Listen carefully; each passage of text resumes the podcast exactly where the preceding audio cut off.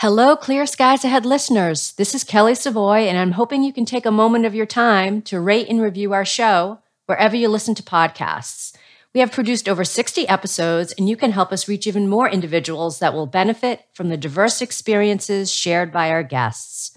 Thanks so much for listening, and I hope you enjoy this new episode.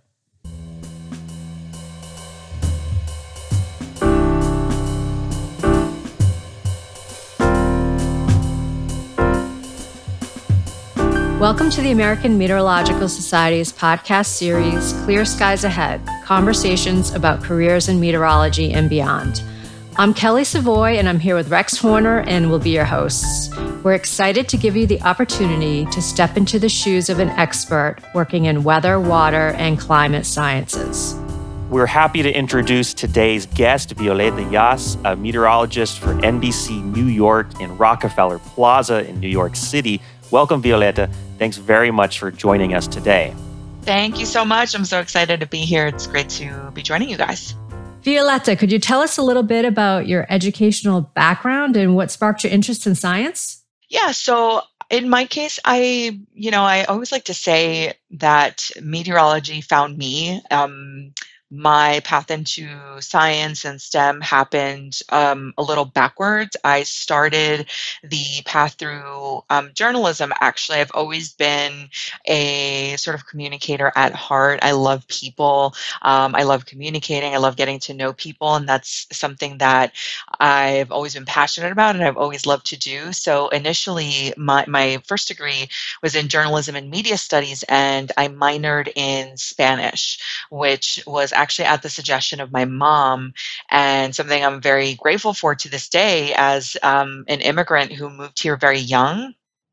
I was about five years old when we moved to the States. In a lot of cases, it's uh, very easy to lose the language, you know, when you're already living um, outside of a native um, Spanish speaking country for so long. So I'm very grateful to her for that, for suggesting that I sort of uh, pursue some education in Spanish too, aside from what I was being taught in the household.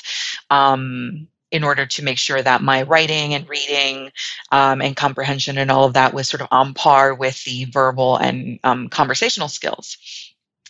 So I started out in journalism and um, the path to STEM actually was sort of born out of um, an opportunity I saw to serve underserved communities. Um, when I was on the job hunt, um, this was uh, back in 2008, and that was during the last recession. Um, you know, I had a really difficult time finding opportunities, especially as a recent college graduate. Um, it was just, it was hard for anyone. It was hard for people with, you know, lifelong careers in the field. Um, so in my case, living in New York at the time and being sort of fresh out of college, it was um, it was a very very uh, steep uphill battle. So I saw an opportunity actually at um, AccuWeather. They were looking for a bilingual weather broadcaster. Obviously, up until that point, I did not have the weather background, but up until that point, I had not really considered utilizing my native language, Spanish, as sort of a, a, career tool. So that sort of sparked my interest right away. Of course, they were willing to train the right person. And um, I decided to step out of my comfort zone because I really started to think about it in terms of, you know, growing up i looked at myself as more of a you know communicator the arts type of person i think a lot of young people think that you are either one or the other um, that you can only be good at you know science or math or you know communication the arts and that sort of thing and i was one of those people but you know in retrospect when i really think about it i wonder if it, there was sort of an accessibility issue for me that I just simply was not really exposed to people working in this particular field. It just wasn't something that was talked about even in high school. I don't really remember ever, you know, hearing about, you know, weather, meteorology, careers in meteorology, and certainly not um, black or brown women um, being involved in it. So that's something I still think about to this day, and and that's what I mean when I say that I, I feel like my path was sort of born from an opportunity I saw because when I came across that job posting and I decided to go for it.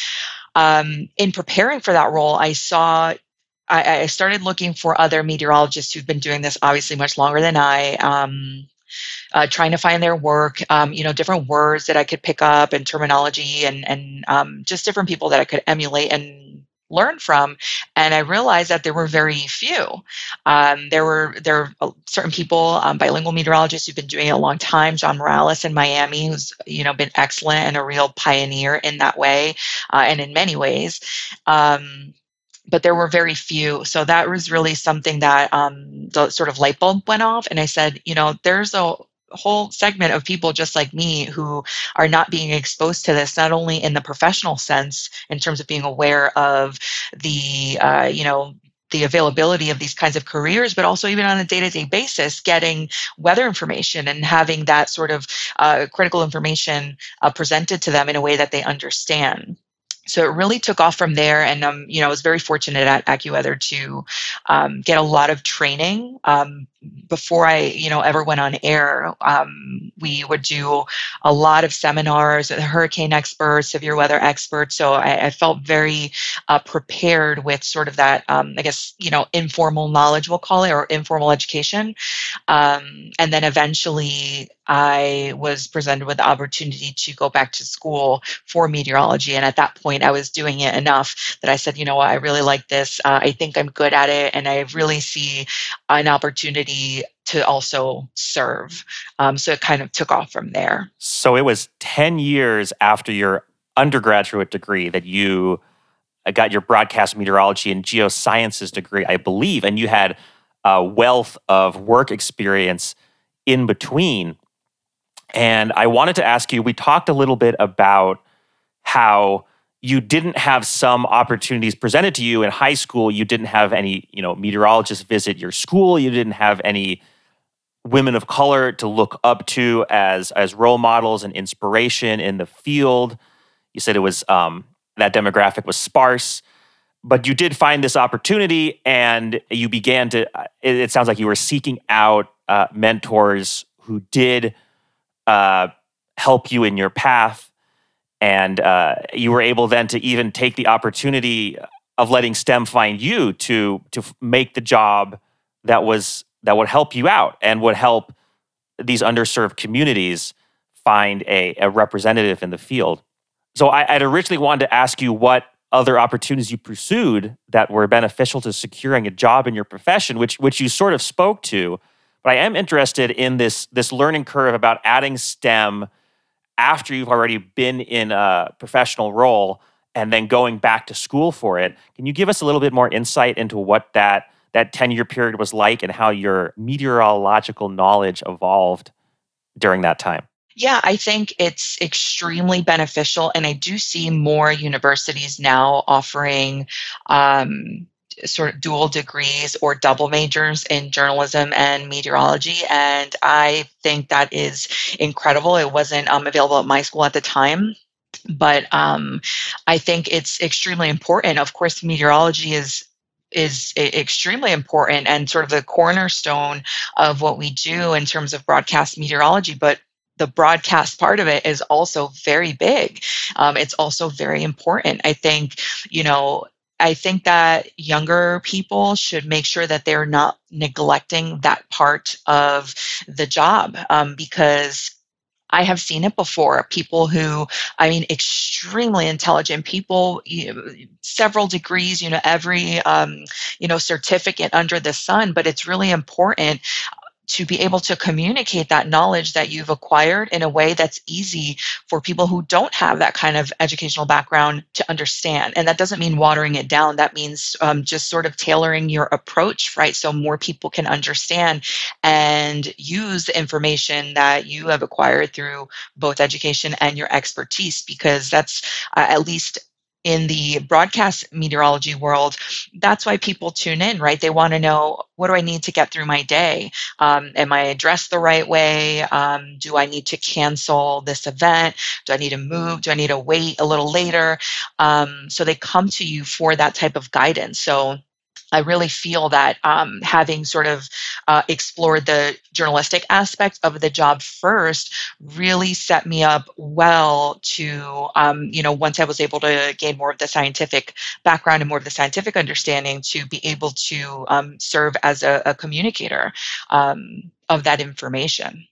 Yeah. And, you know, um, from what I know of broadcast meteorologists, there are a lot of them that do meteorology, but they also do reporting, um, especially when they're starting. So that's another really great reason to have a background in journalism as well as meteorology. So you talked about AccuWeather and how that was a great opportunity for you out of school. Um, so after that, uh, did you start working as a broadcast meteorologist at any local stations? And how did you end up at Storm Team 4 in, in New York? So I was at AccuWeather for about three and a half years, and um, toward the end of my time there, I got a call um, from news director in Philadelphia, and they were launching a new Telemundo affiliate. Um, it's going to be the sister station to WCAU uh, NBC 10 in Philadelphia, and they wanted to know if I would be a part of it. And I said, uh, obviously, of course, um, but the position was contingent upon going back to school, um, which at that point, again, I had been at AccuWeather long enough and um, uh, had enough experience to know that this was something that I did want to pursue long term.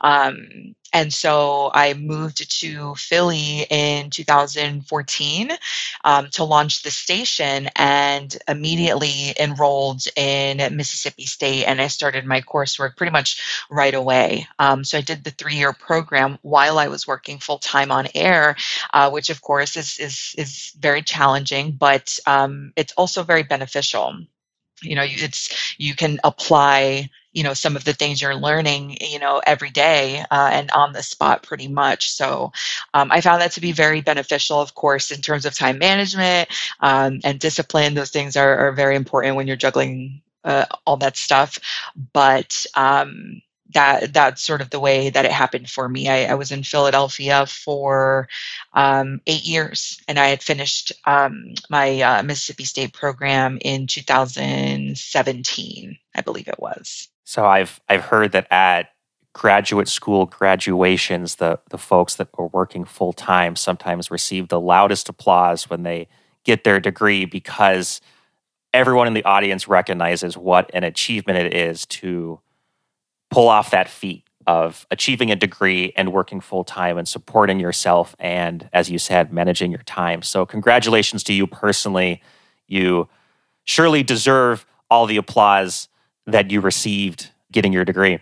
So now we're at we're at Storm Team 4 in NBC New York, but before that I want to back up and talk about what it was like starting this NBC affiliate in Philadelphia. Were there any other bilingual weather outlets at the time? And what was it like bringing that to the community? What sort of feedback did you receive, and how how were you able to to get connect with the community you were hopeful to serve? Yeah, it was it was it's a very special experience that i don't think a lot of people get to be a part of and that's something that you know i'll always uh, i'll always treasure um, building something from the ground up. Um, it certainly you know has its growing pains. You're sort of uh, learning as you go not only the space it's a new space but you know, adding a station to an already very established station and sort of just um, trying to, um, you know, synchronize all of that and everybody getting sort of readjusted to the the workflow. Um, but I, I, it was there was a huge opportunity there, like you said, to serve that particular audience. When I took that job, I was shocked that this was going to be a new station in the city of Philadelphia. I was like, well, wait a minute, they don't have, you know, at, at least two. They did have um, the Univision affiliate there, but outside of that, it was, it was just the one. So I was very shocked that there wasn't more of an offering um, in terms of linear uh, TV and um, people being able to get that critical, not only weather information, but news information. Um, so we really saw an opportunity there to expand on you know what was already being offered and weather played a big role in that um, you know having I, for pretty much my entire time there i was the only person you could get live weather updates from during severe weather. Um, I think at the um, the other station, the segment was uh, recorded or was sort of outsourced through one of their uh, hubs in Miami. So um, and that's a big responsibility, and I took it very seriously. Of course, that presents challenges too. Again, I'm I'm I'm in school, and I'm um, doing my best to make sure you know our community is covered and informed. Um, sometimes things happen on the weekends. Sometimes things happen in the mornings. Sometimes things happen you know at night. So I, I feel like I really did my best to make sure we were covered um, uh, in every way possible. And and that didn't happen overnight. You know, we uh, certainly expanded little by little um, we eventually started doing the uh, the school cancellation crawls at the bottom of the screen, which had never been done before in Philadelphia for the Spanish speakers. Uh. So little things like that that maybe on the domestic side um, of you know television are sort of taken taken for granted, or that you know they've just been doing it a long time.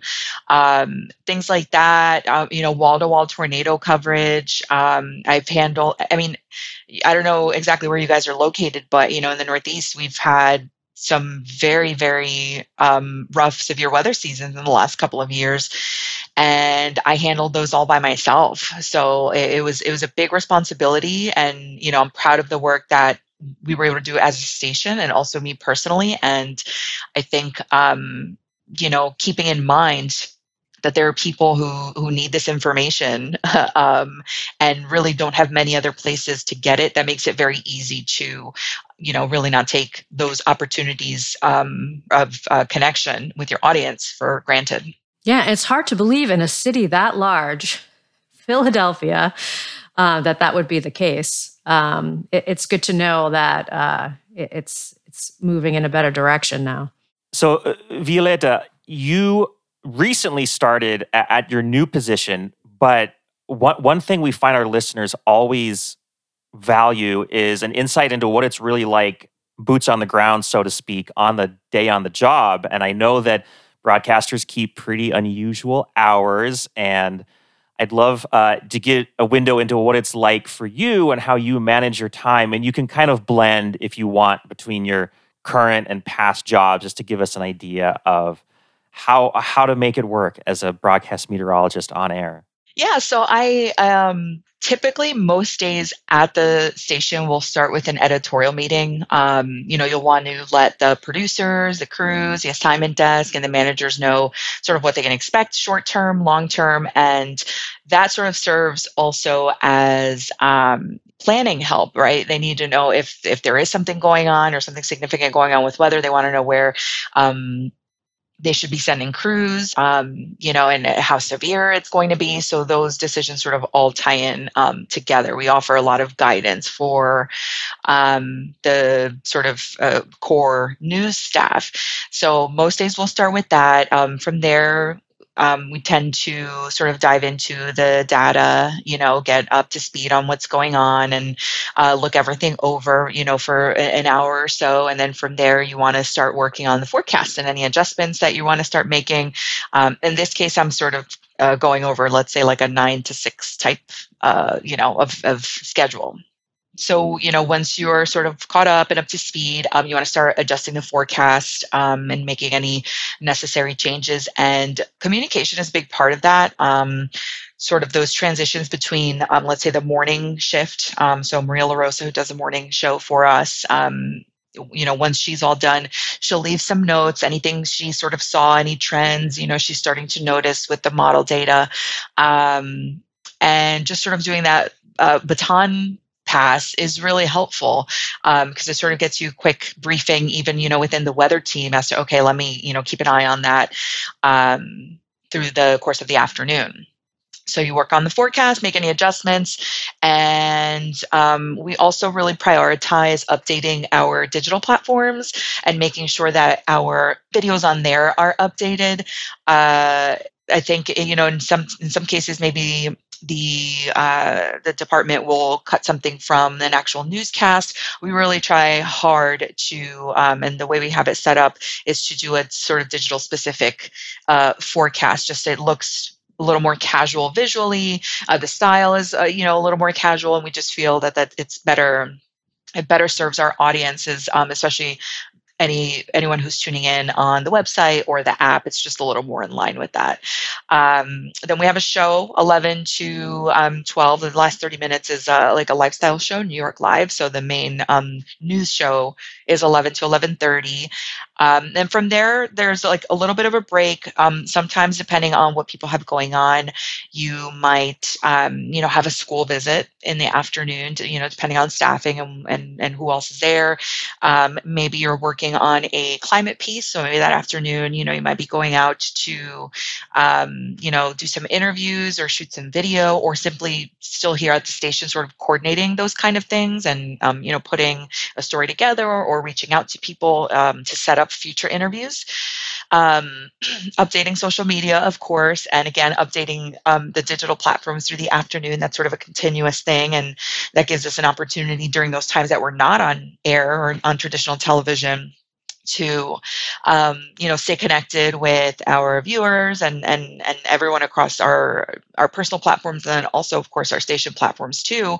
And then it sort of shifts to okay now we're getting ready for the um, the afternoon shows which are longer. So we have a four a five a six a seven and then an 11 so typically depending on you know how many um, how many of us are in that day uh, we'll all sort of pitch in. Um, you know some of us will maybe you know brainstorm new graphics that we can show in the afternoon to make sure the you know we're sort of moving the weather story forward and things don't sort of get um, mundane.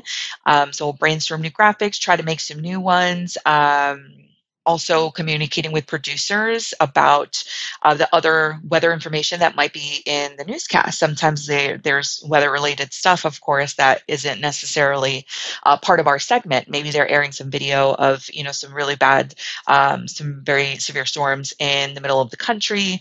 Um, so just looking over that and making sure everything looks good um, and then getting everyone ready for the uh, the afternoon show so i think the best part of the job is that you know no two days are the same. You might get a few that are pretty similar you know you might get a few uh, especially if the weather's uh, relatively quiet you might get a couple of days that are you know pretty low key and you get to sort of um, focus on some other things but um, no two days are exactly the same and that's something that i i really like about the job that it's um, you really don't know 100% you know what you what you can expect that day. Weather is a little more predictable but you know news news is is a different story yeah and it sounds very varied and i wanted to ask you do you ever have the opportunity if there's um, you know a storm coming or there's some type of event do you ever get to go out and um, report.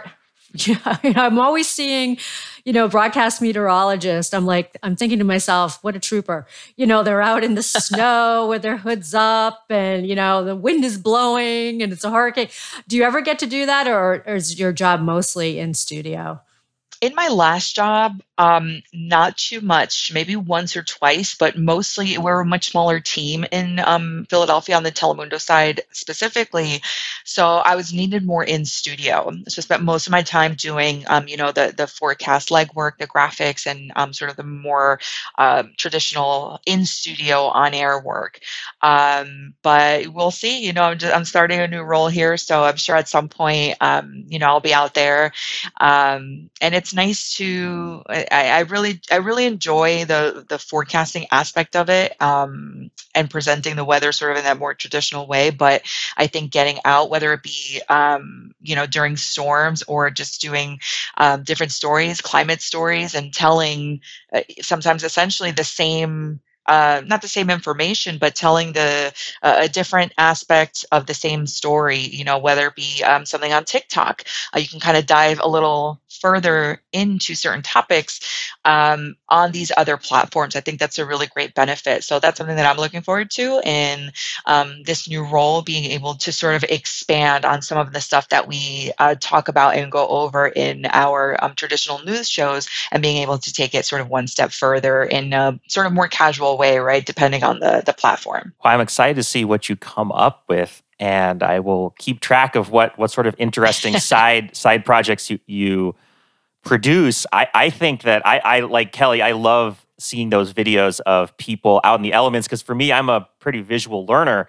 And I like both abstract and concrete examples. And I, I technically a chart is is abstract to a degree, right? It's it's abstracting what we can see with our own senses. And so seeing someone getting whipped by the snow makes you think, "Oh, that's what would happen if I went outside right now." And it really just hits home. The same with live cams, for instance, in a way that even a chart that's like saying red is bad and you're in the red has has a, similar effect. But I, have always found it um, to be illuminating to see someone out in the elements. And I know it's a great, it's just a great picture always. Yeah, I think they really serve our, our field crews serve as an additional set of eyes and it helps us for um, verification purposes. I mean, yes, and, and in a sort of severe situation, you can look at the radar and say, okay, I'm pretty sure that's a tornado, or I'm pretty sure it's snowing very heavily right here. But, you know, not every situation is like that. And um, certainly eventually uh, things start to get fall a little more in the gray area. So our, our, field crews are really great with that and letting us know, okay, you know, this is really winding down here. The wind has been, you know, coming in from every direction. Um, and it just adds an extra layer of observation and, and ground truth. And so you mentioned that you really enjoy the forecasting aspects, and it sounds like um, you know the station is very team oriented. Is there is there anything else about the job that you really like? Definitely the fact that it sort of keeps you on your toes, and you know that rarely will two days ever be alike. Um, I think that the ability to connect with people is something that I really enjoy, not only you know with the people I work with, but also with our viewers. And that's something that's a relationship, you know, us with the viewers that has evolved so much over time. Um, you know, when I got in the biz. Uh, I remember joining Twitter. This would have been in 2010 and like nobody was on it. It was like you were talking to yourself. It was celebrities were on it, and some of the news people were on it. It's just you and like, Britney Hello? Spears. Hell yes, and Rihanna. yeah, and Rihanna. Rihanna was there. Rihanna was there. So yeah, it just kind of felt like hello out there. Like it, it, so, you know, seeing that platform in particular evolve into becoming, um, you know, a, a certainly, especially I think as it compares to other platforms like Instagram and Facebook, becoming um, a place where a lot of people come for information. Um, you know, people, I think, I, I would say that I don't have the data in front of me to back this up or anything, but I think most people, if you're going to follow, you know, like a news organization, Twitter is tends to be the platform where they do it. It's just more succinct, um, a little more straight to the point. Obviously, the character limit um, plays a big role in that. But um, I think you know seeing that relationship with our viewers sort of um, evolve over the years and um, the connection sort of increasing and the immediacy with which you know you can reach a lot of people. Um, obviously, there are some downsides to that too. Sort of constantly being out there and constantly being available um, and, and viewers and, and whoever else, just the public in general, always having a pipeline to use. Sometimes, you know, the comments aren't always aren't always nice. They're not. I think most are.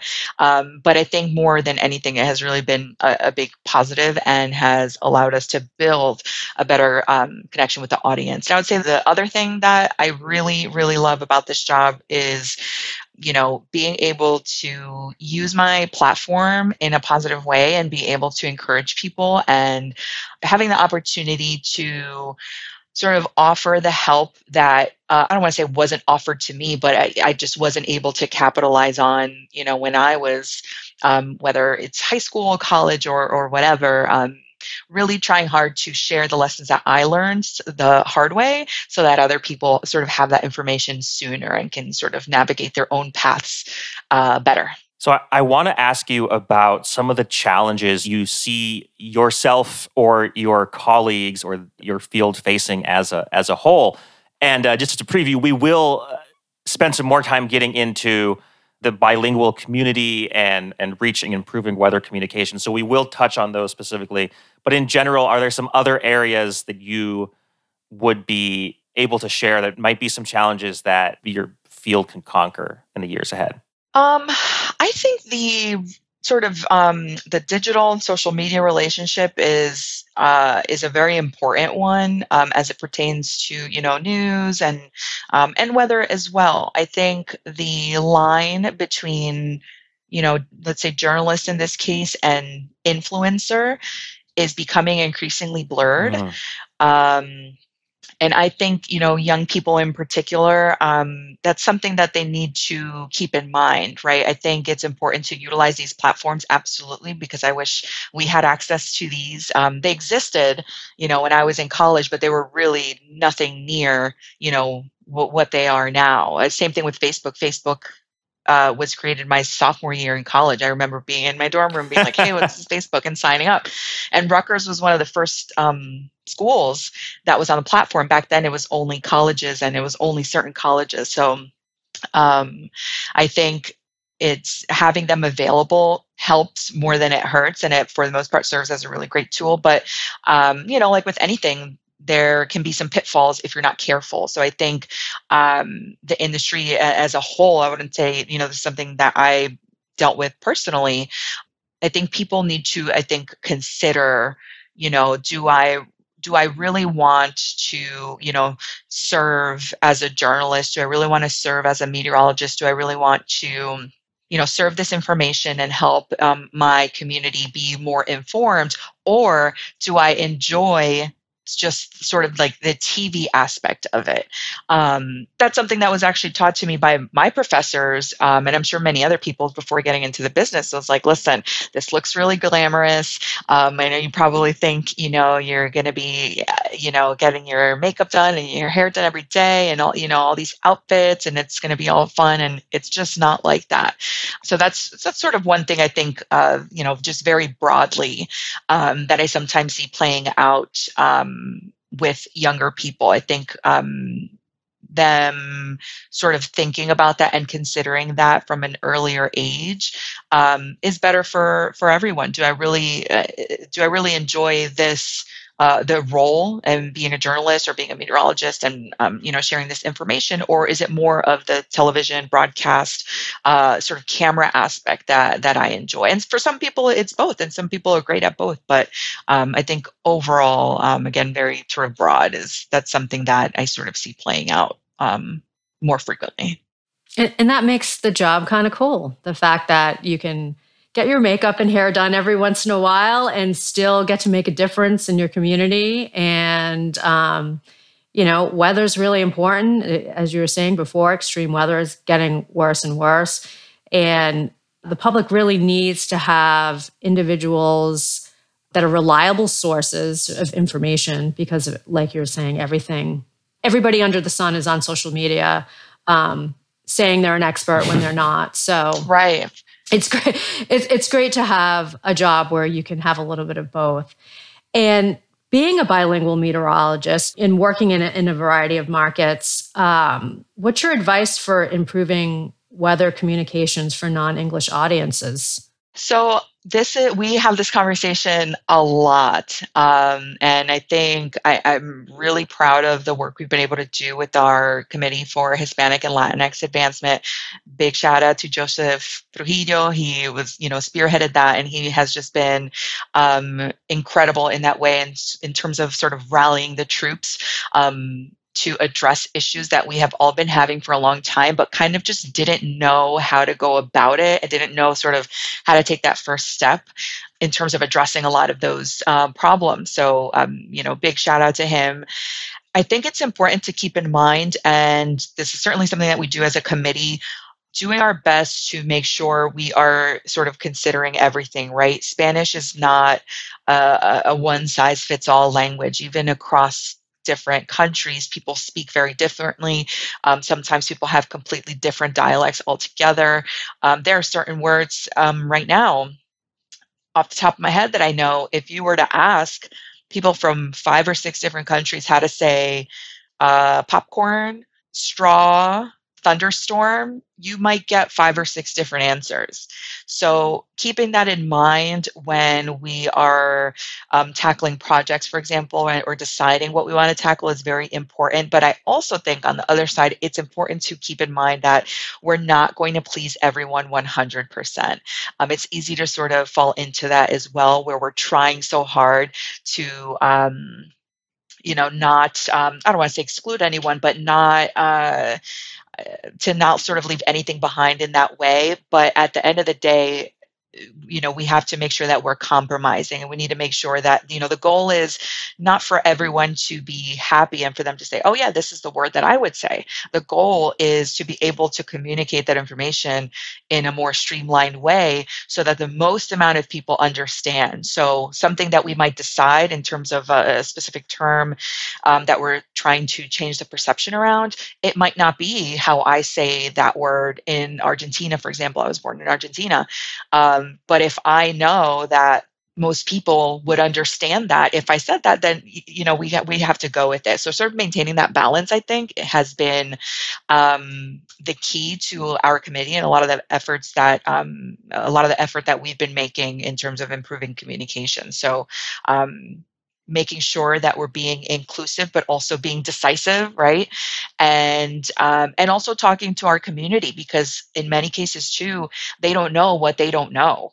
Um, so we have been trying to have um, for example in our last national lightning um, safety week initiative we did a poll um, to sort of uh, gauge the uh, level of understanding of certain terms and how certain terms are um, interpreted and we got a great response and that you know was something that didn't necessarily go on for a, a, really long time, but that's really important information. I told you guys in a city like Philadelphia, we've only had our Telemundo station for, uh, you know, eight years now. So, you know, that community is just now realizing oh you know there's there's different ways to say these things. Maybe i've been misunderstanding when they've i thought they were saying thunderstorm and they're saying this. So even for them i think it's been a little bit of an awakening um, in terms of them realizing all of the information that's out there um, and that there are more trusted weather sources available in spanish now more than ever so you mentioned the AMS Committee for Hispanic and Latinx Advancement that you're a part of. What else do you do in this role, or what else does the committee do apart from some of the weather communication aspects that you've mentioned already? So the weather communications has been um, a very large part of it. The committees. This is only our second year, um, and we really took that first year um, as an opportunity to sit down and say, okay, we're sort of really lacking in a lot of ways and a lot of us have been experiencing these same challenges over you know however many years so we really hit the ground running last year with um, a lot of different projects the biggest one was the um, national lightning um, safety mm-hmm. Um, week. And now, what we're looking to do going forward is to just uh, continue to expand on that and take it a step further. Um, because of COVID, um, you know, one of the things that we had talked about was taking that particular initiative uh, into schools. Since a lot of us do school visits relatively frequently anyway, um, we thought that would have been a really great opportunity to sort of spread that message because, you know, a lot of parents a lot of parents learn from their kids too. You know, they, hey, what did you learn today? Oh, I learned that, you know, when thunder roars, go indoors. And, uh, you know, they're able to sort of pass that message along to parents. And again, for Spanish speakers in particular, when they're not exposed to that you know those kinds of sayings and that kind of safety information in the same way that um, you know uh, the, the, sort of domestic market is. So expanding on those projects was something that unfortunately covid uh, kind of nixed um, but we're hoping to maybe pick that up this year. Um, doing some school visits and maybe coming up with some more um, tangible material with a lot of the graphics that we were able to make as a team. Um, and expanding that project maybe even into um, employers. For example, some of the like one of the big uh, informational nuggets that came out of that was um, just the general premise that um, Latinos in the US um, tend to be more exposed to lightning due to the places they live and work. Florida and Texas, extremely high Hispanic populations, also typically index extremely high, if not you know first and second uh, in lightning flash density. Mm-hmm. So, uh, and taking it one step further, looking at the industries that Latinos tend to have highest participation in, they tend to be outdoors, agriculture, construction, um, and things like that. So, uh, you know, taking that project uh, a step further is something that is going to be really important for us going forward, um, and also possibly exploring the opportunity to maybe, like I said, get some employers involved because sometimes um, it's not that easy to say to your boss, for example, hey, you know, I think it, I saw lightning or I heard thunder. Uh, I, I, I, am going to stop or I'm going to go inside. You know, not everybody has that sort of level of uh, confidence to sort of have those conversations with bosses if the policy, uh, any severe policy, is not being implemented. Uh, obviously, I don't know, but just those sort of situations, um, you know, not everything happens as we plan it. So I think maybe trying to reach um, and partner with some employers or companies, I think would be a really great step. Certainly would. Yeah, and it sounds like everything you're doing on that committee is wonderful, and and we we truly appreciate um, everyone who's volunteered to be a part of that. Um, I wanted to go back to um, you mentioning that you really like helping um, younger people. And I know that you're a part of a media mentoring program at Rutgers. Could you tell us a bit about that and, and how did you get involved with it? Absolutely. So I I have always enjoyed um, mentorship.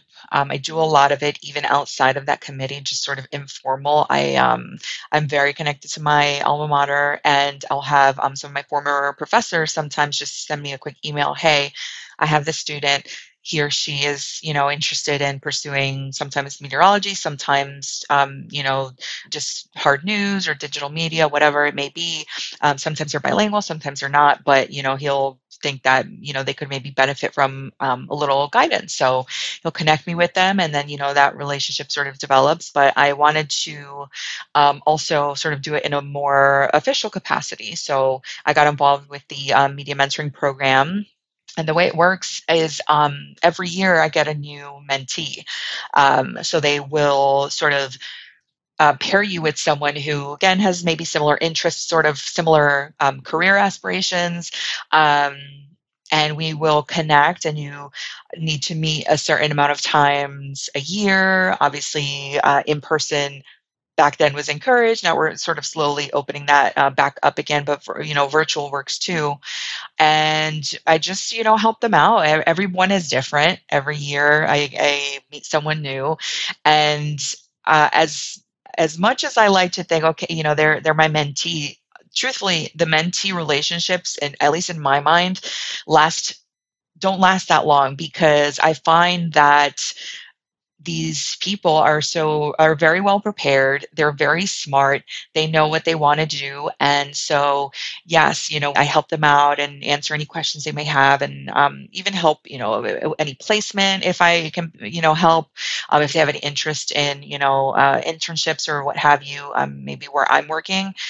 But i find that relationship is very short because they know what they're doing. Um, sometimes you just need someone to you know bounce ideas off of like hey um, or i want to contact this person about this job you know is this email you know professional enough um, just those little things i think um, help them tremendously and I find that for the most part, they don't need me that much, um, you know, and it's just a little bit more of a confidence thing. But it's been great, and it's been great for me too, getting a new mentee every year because it, it helps me also sort of stay connected to the next generation of meteorologists and journalists and um, you know understand some of the things that they go through um, you know their interests and um, you know some of the things that they deal with what they're interested in what they're not interested in. And um, sort of seeing that evolve also year to year is is interesting and it's helpful for me to sort of um, stay connected to them too. Staying on the topic of student listeners uh, job seekers I'd like to ask you what types of positions you see in, in broadcast meteorology, maybe specifically for bilingual meteorologists, and, and what the future job outlook is, and, and how you might how you have advised uh, some of the mentees that you've worked with directly. Yeah, I think you know television is a is has evolved immensely. Even in the I've been in the business 12 years. Even in those 12 years, I feel it has evolved immensely and it continues to evolve. Um, I think that young professionals are at a great advantage because of the amount of platforms available to them right now. Um, when I graduated in 08, um, again, all of these platforms existed, you know, YouTube, Facebook, all that stuff, but it, they weren't anywhere close to what they are now. So I started, I remember I looked for a job for two years because when I graduated, it was during a recession. Um, so it was very, very hard. And I did my best to um, just stay busy and, and, you know, keep my skills fresh and try new things and put myself out there and try to find ways to get on camera. Um, so I started a, a blog. Um, and, and I think now, with as many platforms as they are and these platforms are now also being taught um, academically in school. You know, there are courses, you know, digital media courses.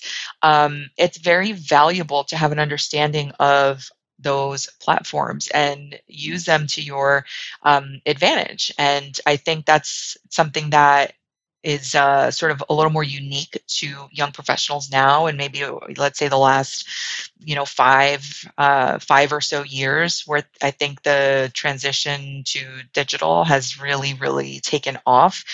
Um, so i think that's uh, important. I think um, making sure that you know your platforms are are showing what you want to show. If you want to be, you know, a broadcast, uh, I don't, a, a general news reporter, then you should be doing your best to cover news, right? And you don't have to always wait for someone to give you that opportunity. Sometimes you have to make that opportunity for yourself, especially if you're, um, you know, just recently transitioning into the workforce, or maybe you're in a little bit of a transition period.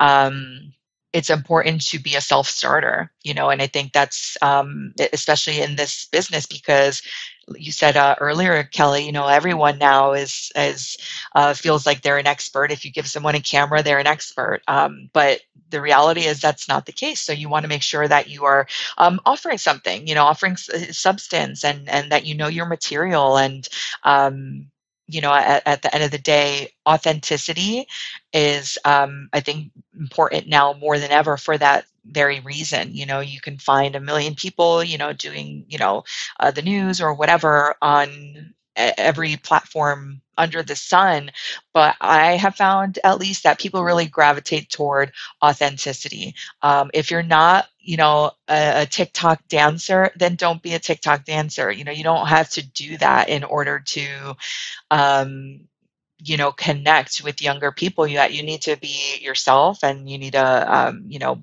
present value to your audience. So I think um, making sure that you have an understanding of those platforms and are using them to your advantage because they weren't always um, a, sort of a tool in the toolbox, right? In my case, they sort of just the beginning, uh, but also making sure that you are. Um, you know, if you're especially if you are on the market for a job, you want to make sure that the content you're creating and you know what you're putting out there supports that because you want people to see what you can do in that capacity. Violeta, thank you so much for sharing everything about your career. And before we end the podcast, we always like to ask our guests one last fun question. I'd like to ask you if you can meet one famous person, alive or dead, who would it be? I have had the same answer to this question for a million years, and it's Michael Jordan it's Michael Jordan. I love Michael Jordan. I was a huge Bulls fan uh, growing up. I was more so an MJ fan. You know, it's hard to not it's hard to not be a fan of a, a dynasty like that. But um, I think just his mentality and his tenacity is just something to marvel at. Um, I very few people, you know, in the sports world. There are plenty of you know amazing athletes every single year um, but i always found his story to be just so interesting and how even some of the other like greatest of the greatest you know basketball players and, and athletes they all also look at him like he's just different. He's just different. He just has different mentality. So uh, just that tenacity and the you know never say die and just confident all the time um, is something that I always found really interesting. So I would I would love to I would love to share a meal with Michael Jordan. Yeah, there's there's definitely not much not to like about Michael Jordan. He's certainly a class act. Well, maybe he will listen to this podcast and reach out to you, Violeta. so we've been speaking with uh, Violeta Yas, a meteorologist for NBC New York in Rockefeller Plaza in New York City. Thanks so much for joining us, Violeta, and sharing your experiences with us. It's been a true honor. Thank you so much, guys. It's great to be here with you. Well, that's our show for today. Please join us next time, rain or shine. Clear Skies Ahead Conversations about Careers in Meteorology and Beyond is a podcast by the American Meteorological Society. Our show is produced by Brandon Kroos and edited by Peter Trepke. Technical direction is provided by Peter Killalay. Our theme music is composed and performed by Steve Savoy, and the show is hosted by Rex Horner and Kelly Savoy. You can learn more about the show online at www.ametsoc.org slash clear skies and can contact us at skypodcast at ametsoc.org if you have any feedback or would like to become a future guest.